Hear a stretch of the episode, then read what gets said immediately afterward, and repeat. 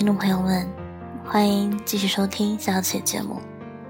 在这里，让小小琪和你们一起习惯那些本应该习惯的，忘记那些本应该忘记的。我负责说，你只需要听。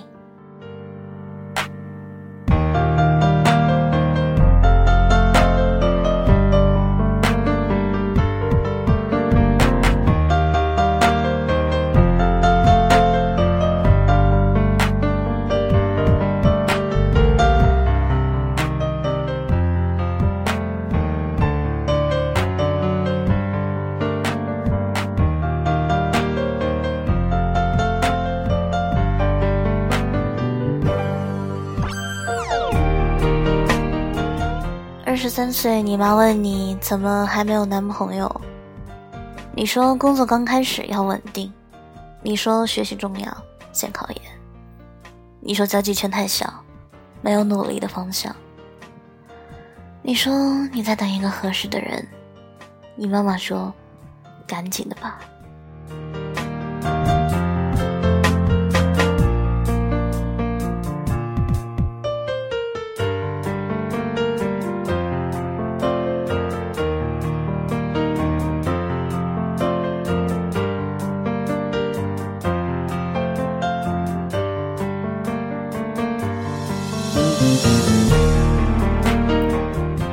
二十五岁，大部分朋友都已经安定下了感情，谈婚论嫁。你的姑姑、阿姨、婶婶、姨娘、舅妈，突然都认识了一群青年才俊，要介绍给你。你妈也开始着急，让你别等了，别挑了。她说：“女人过了二十五就开始过期。”你开始想，不然随便一个人也就是算了吧，过得去的，老实点的。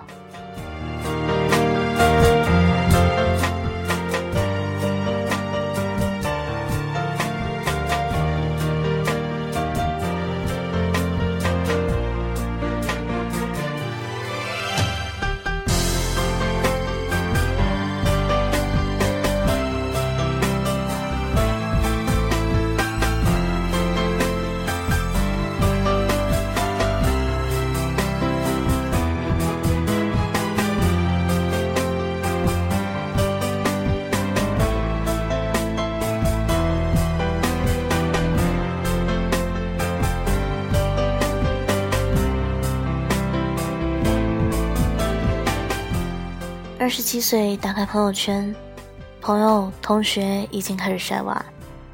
你遇到了一个过得去的人，家庭条件过得去，长相过得去，性格过得去。虽然不是你想要的样子，但反正过得去就好。嫁人家里过得去，人老实就行了。你都二十七了，不能挑了。你妈和你家亲戚都这么说，于是也开始谈婚论嫁。你们把彩礼、陪嫁、收入礼金算得清清楚楚，但谁也没问对方，手机里舍不得删的号码是谁。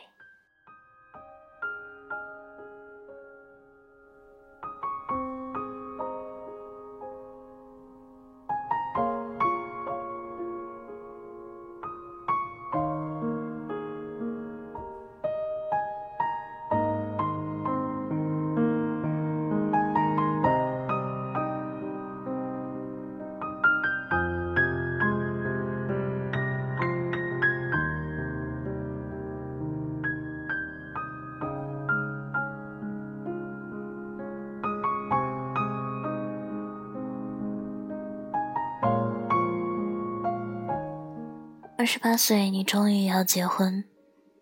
婚礼上，你穿着雪白的婚纱，你当场最美的姑娘，在摇晃的灯光下，想起在想象中，你也曾和一个人站在这个地方。那个人穿着笔挺的西装，带着整齐的领结，拿着花向你走来。在欢呼声中，果然有一个人走来了，可惜，不是想象里的那一个。站在礼台上，司仪问：“无论贫穷或富贵，疾病或健康，你们都愿意永远在一起吗？”你说：“我愿意。”新郎说：“我愿意。两个人都意外的说了随意，好像身边是谁，都可以给出这个回答。之后的日子，你就变成了妻子，告别了十指不沾阳春水的少女时代，开始打扫整个家，学着洗衣做饭。说起来，你甚至为人父母，做过几次这些。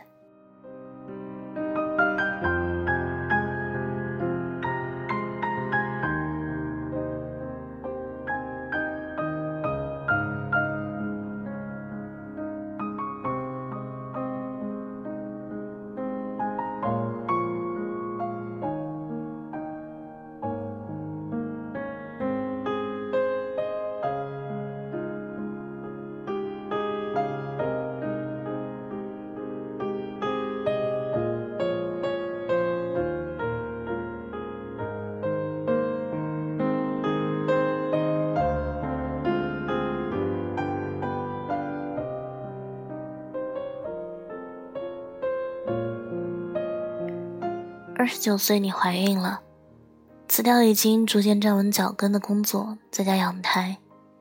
他照例早早出门上班，晚上入夜回家，家里家务还是你的。孕吐的难受时，身边也没有什么人。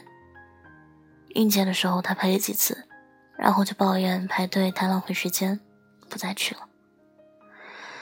有时婆婆会来，让你大吃大喝，但都是给孩子补的。是你一个人挨过了这漫漫十月。生产那天，他来了，你疼得大哭大叫。他从手机里抬起头，皱着眉头说：“喊什么？哪有那么疼？别人都没喊呢。”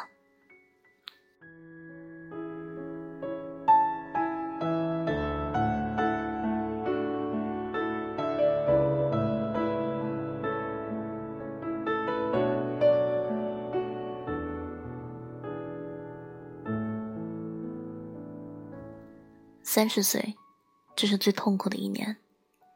孩子一小时醒一次，他们说奶粉没营养，一定要你坚持母乳。于是你跟着一小时喂一次奶，你被婆婆压在床上坐月子，不许落地，不许洗澡，每天喝无数种汤，吃十几种大荤大补的食物。婆婆怕饿着她的孙子，变着法儿的给你下奶。凌晨两点，孩子又哭了。你迷迷糊糊的起来，你的乳量不多，婴儿饥饿的吮吸，弹得你抽泣，仿佛那一口口喝的不是奶，是血。回过头，丈夫不在床上。从第三天起，他就嫌孩子太吵，去客房睡了。从这一年起，你想要的就不再是裙子、美食、化妆品，而是孩子，孩子，孩子。你再也出不了门。晚上再给孩子喂奶，白天再做家务带孩子，每天披头散发，耳边都是孩子哇哇的哭声。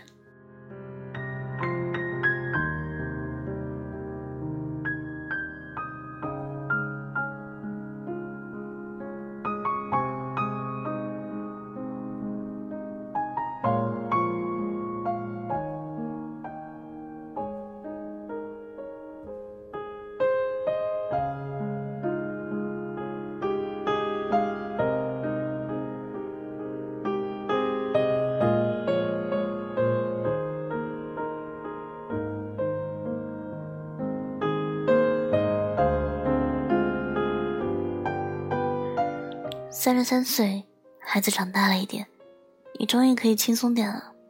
带了三年的孩子从未睡过一个安稳觉，从没有好好吃过一顿饭。站在镜子前，你甚至不敢相信眼前这个脸色蜡黄、头发枯烂的女人是自己。于是打开手机，想给自己买点东西。这三年来，你订单上的全都是婴儿用品，却想起自己已经整整三年没有工作。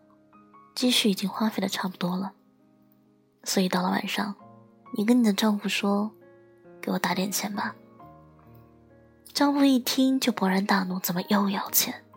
我不是每月都给你钱了吗？”你也生气了，跟他理论：“养孩子每个月一千块钱能干什么？”问他知不知道一罐奶粉要多少钱？孩子一个月要喝多少奶粉？要多少尿不湿？你跟他说全部都是你自己在贴钱，你的丈夫在冷笑，眼神里全都是鄙夷和嘲讽。说这么多，不就是要钱吗？一天到晚在家玩，还要花那么多钱。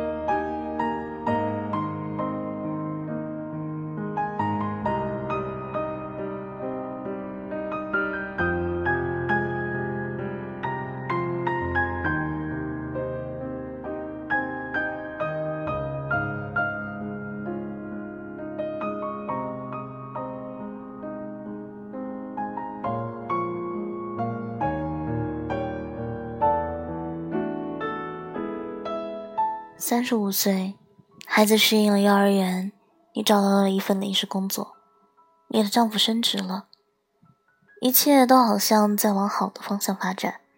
然而，你在你丈夫的衣领上发现了一枚红唇印。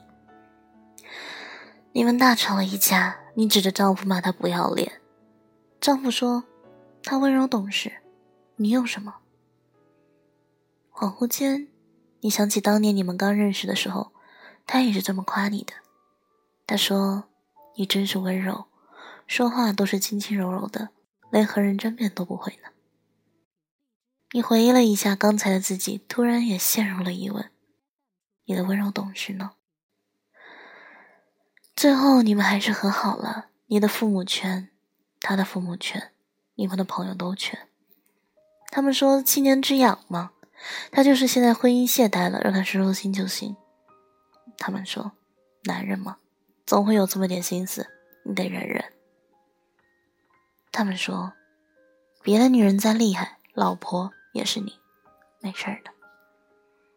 于是你就忍了，因为还有人说，孩子不能没有爸爸。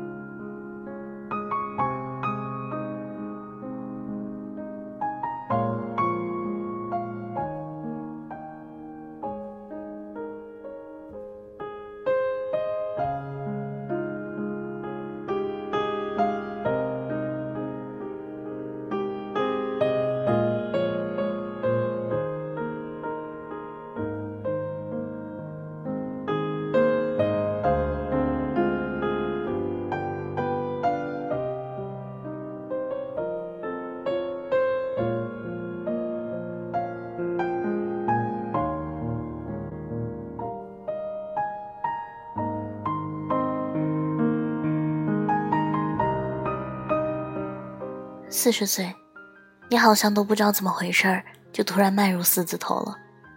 四十不惑，你真的突然对生活看得很开。他发福的厉害，顶着一个大肚子，眉眼里褪去了结婚时的清俊，睡觉时的呼噜倒越发响了，但竟然真的收了一点心，没再闹出太大的事。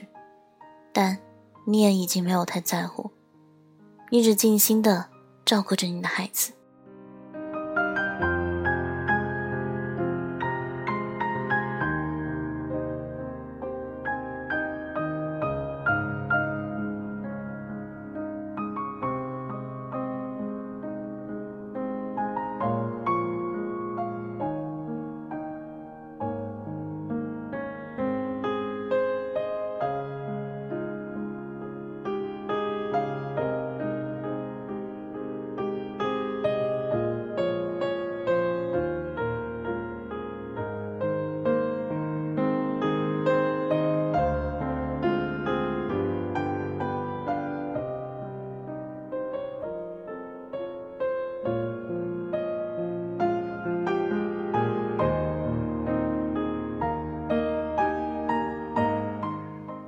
四十五岁，孩子初中了，到了叛逆期，对父母说话的方式变成了大喊大叫。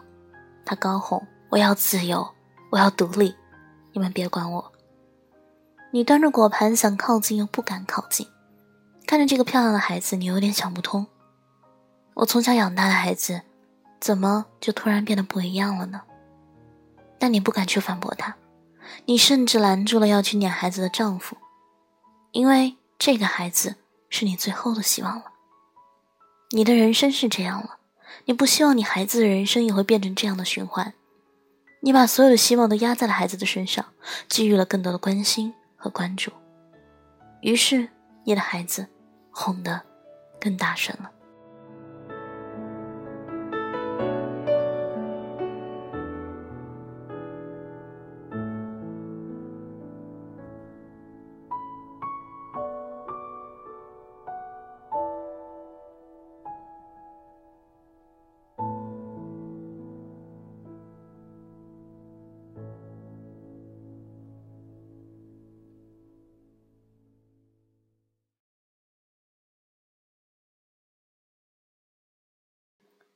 孩子到了高中，开始住校，你想念孩子，给他打电话，他嗯啊啊的应着，在一分钟之内挂了电话。你看着黑下来的手机和身边背对着你打呼的丈夫，发了一会儿呆。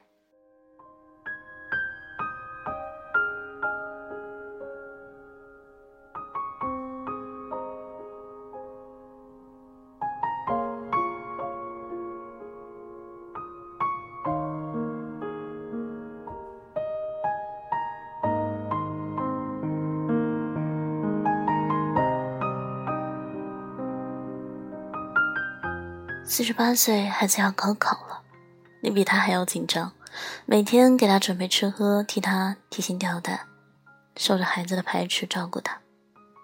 高考后，你期待他填一个离家近、安稳、好找工作的志愿，孩子砰的关上了门，填下了千里之外一个有趣却并不那么热门的专业，你气得直跺脚，最终却只能长叹一口气，替他准备好了行李。